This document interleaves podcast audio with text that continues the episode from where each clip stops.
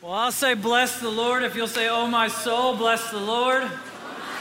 Bless his holy name. Seth Nerva, thank you guys so much. What, what a delight. Thanks for calling out things in us that need to be called out. Um, I'm Chris, I'm the pastor here. Uh, we want to be the kind of place that engages the whole person, the whole gospel, anywhere, anytime, with anybody, including myself. And sometimes uh, that leads us straight into the face of fear.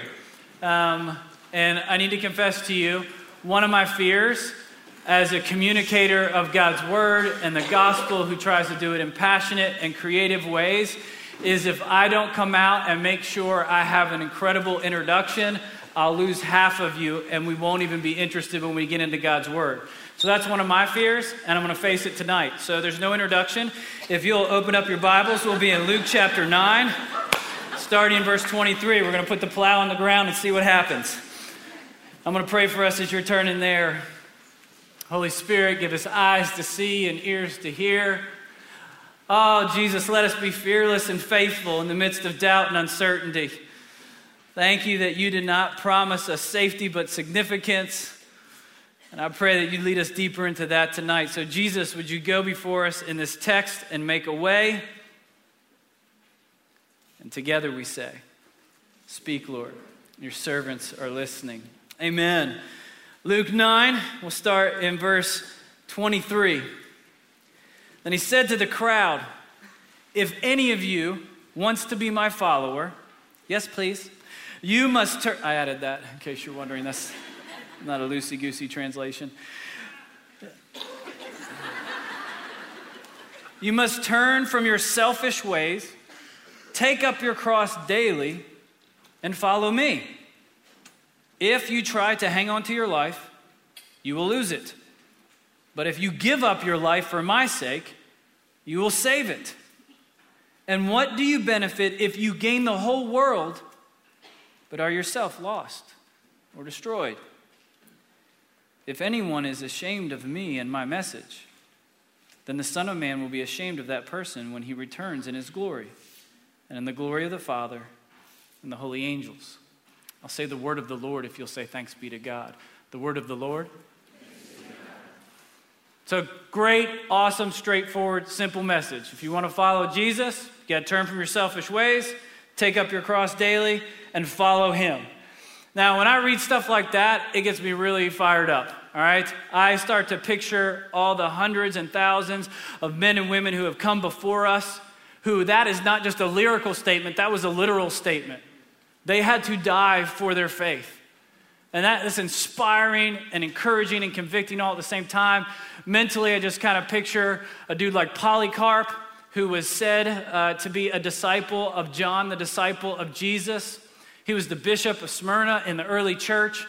And in 159 AD, he rocked straight into the Roman Colosseum as all the men and women in the Colosseum chant, Away with the atheist.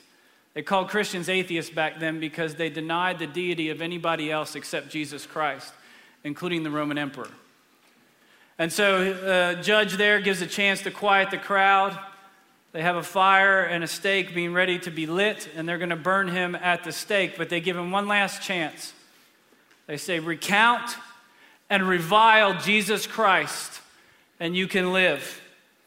And here's what is recorded that Polycarp said Eighty and six years I have served him, and he has done me no wrong.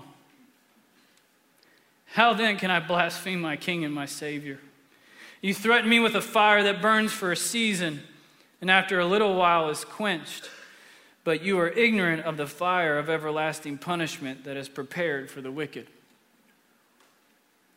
does it profit to gain the whole world? And yet you yourself are destroyed.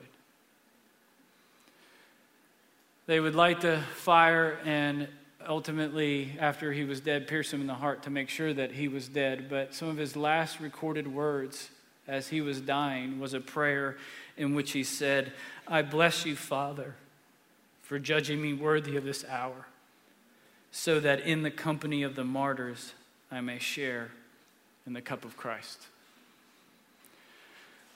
Do you ever wonder, like me, that's incredible? I really doubt I would have what it takes in that moment to stand up for my faith that way? How did Polycarp get to a place where he could say such bold things in the face of death? I would submit to you, he had 86 years of practicing dying, of turning from his selfish way, of loosening his grip on the things that he wanted and turning towards the case of Christ. Now, I, I, I, this is no shock to you guys. Um, I have an overactive imagination and deep seated approval issues.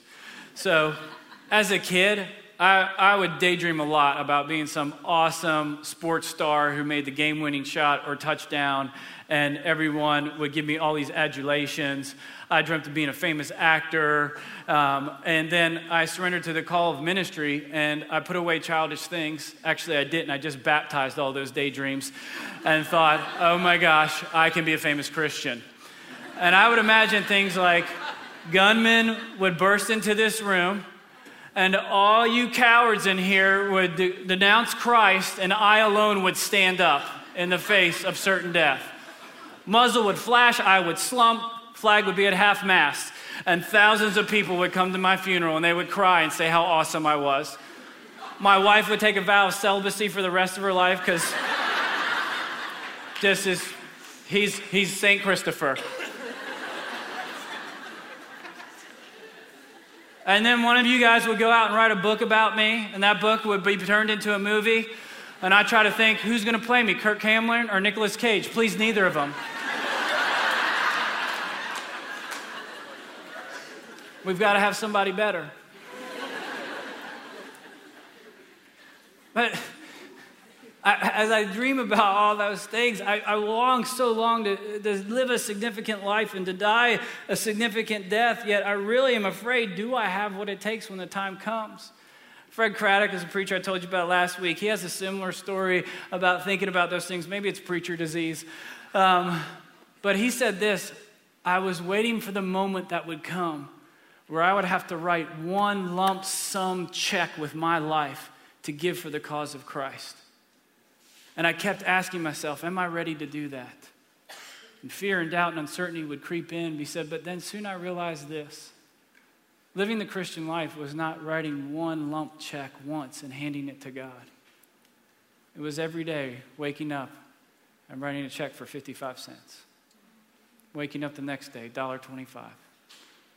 Getting into the weekend, 555.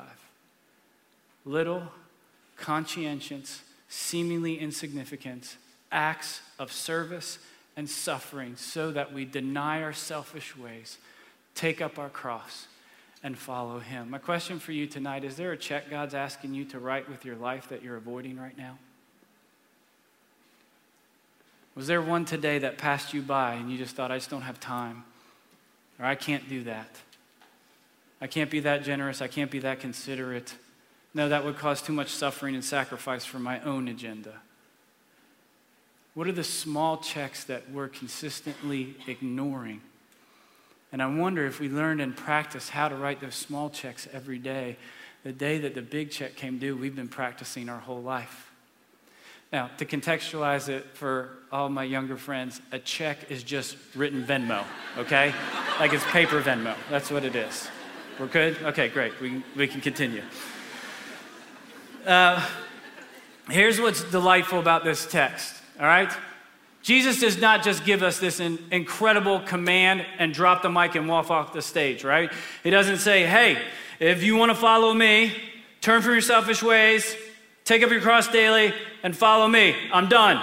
End of gospel.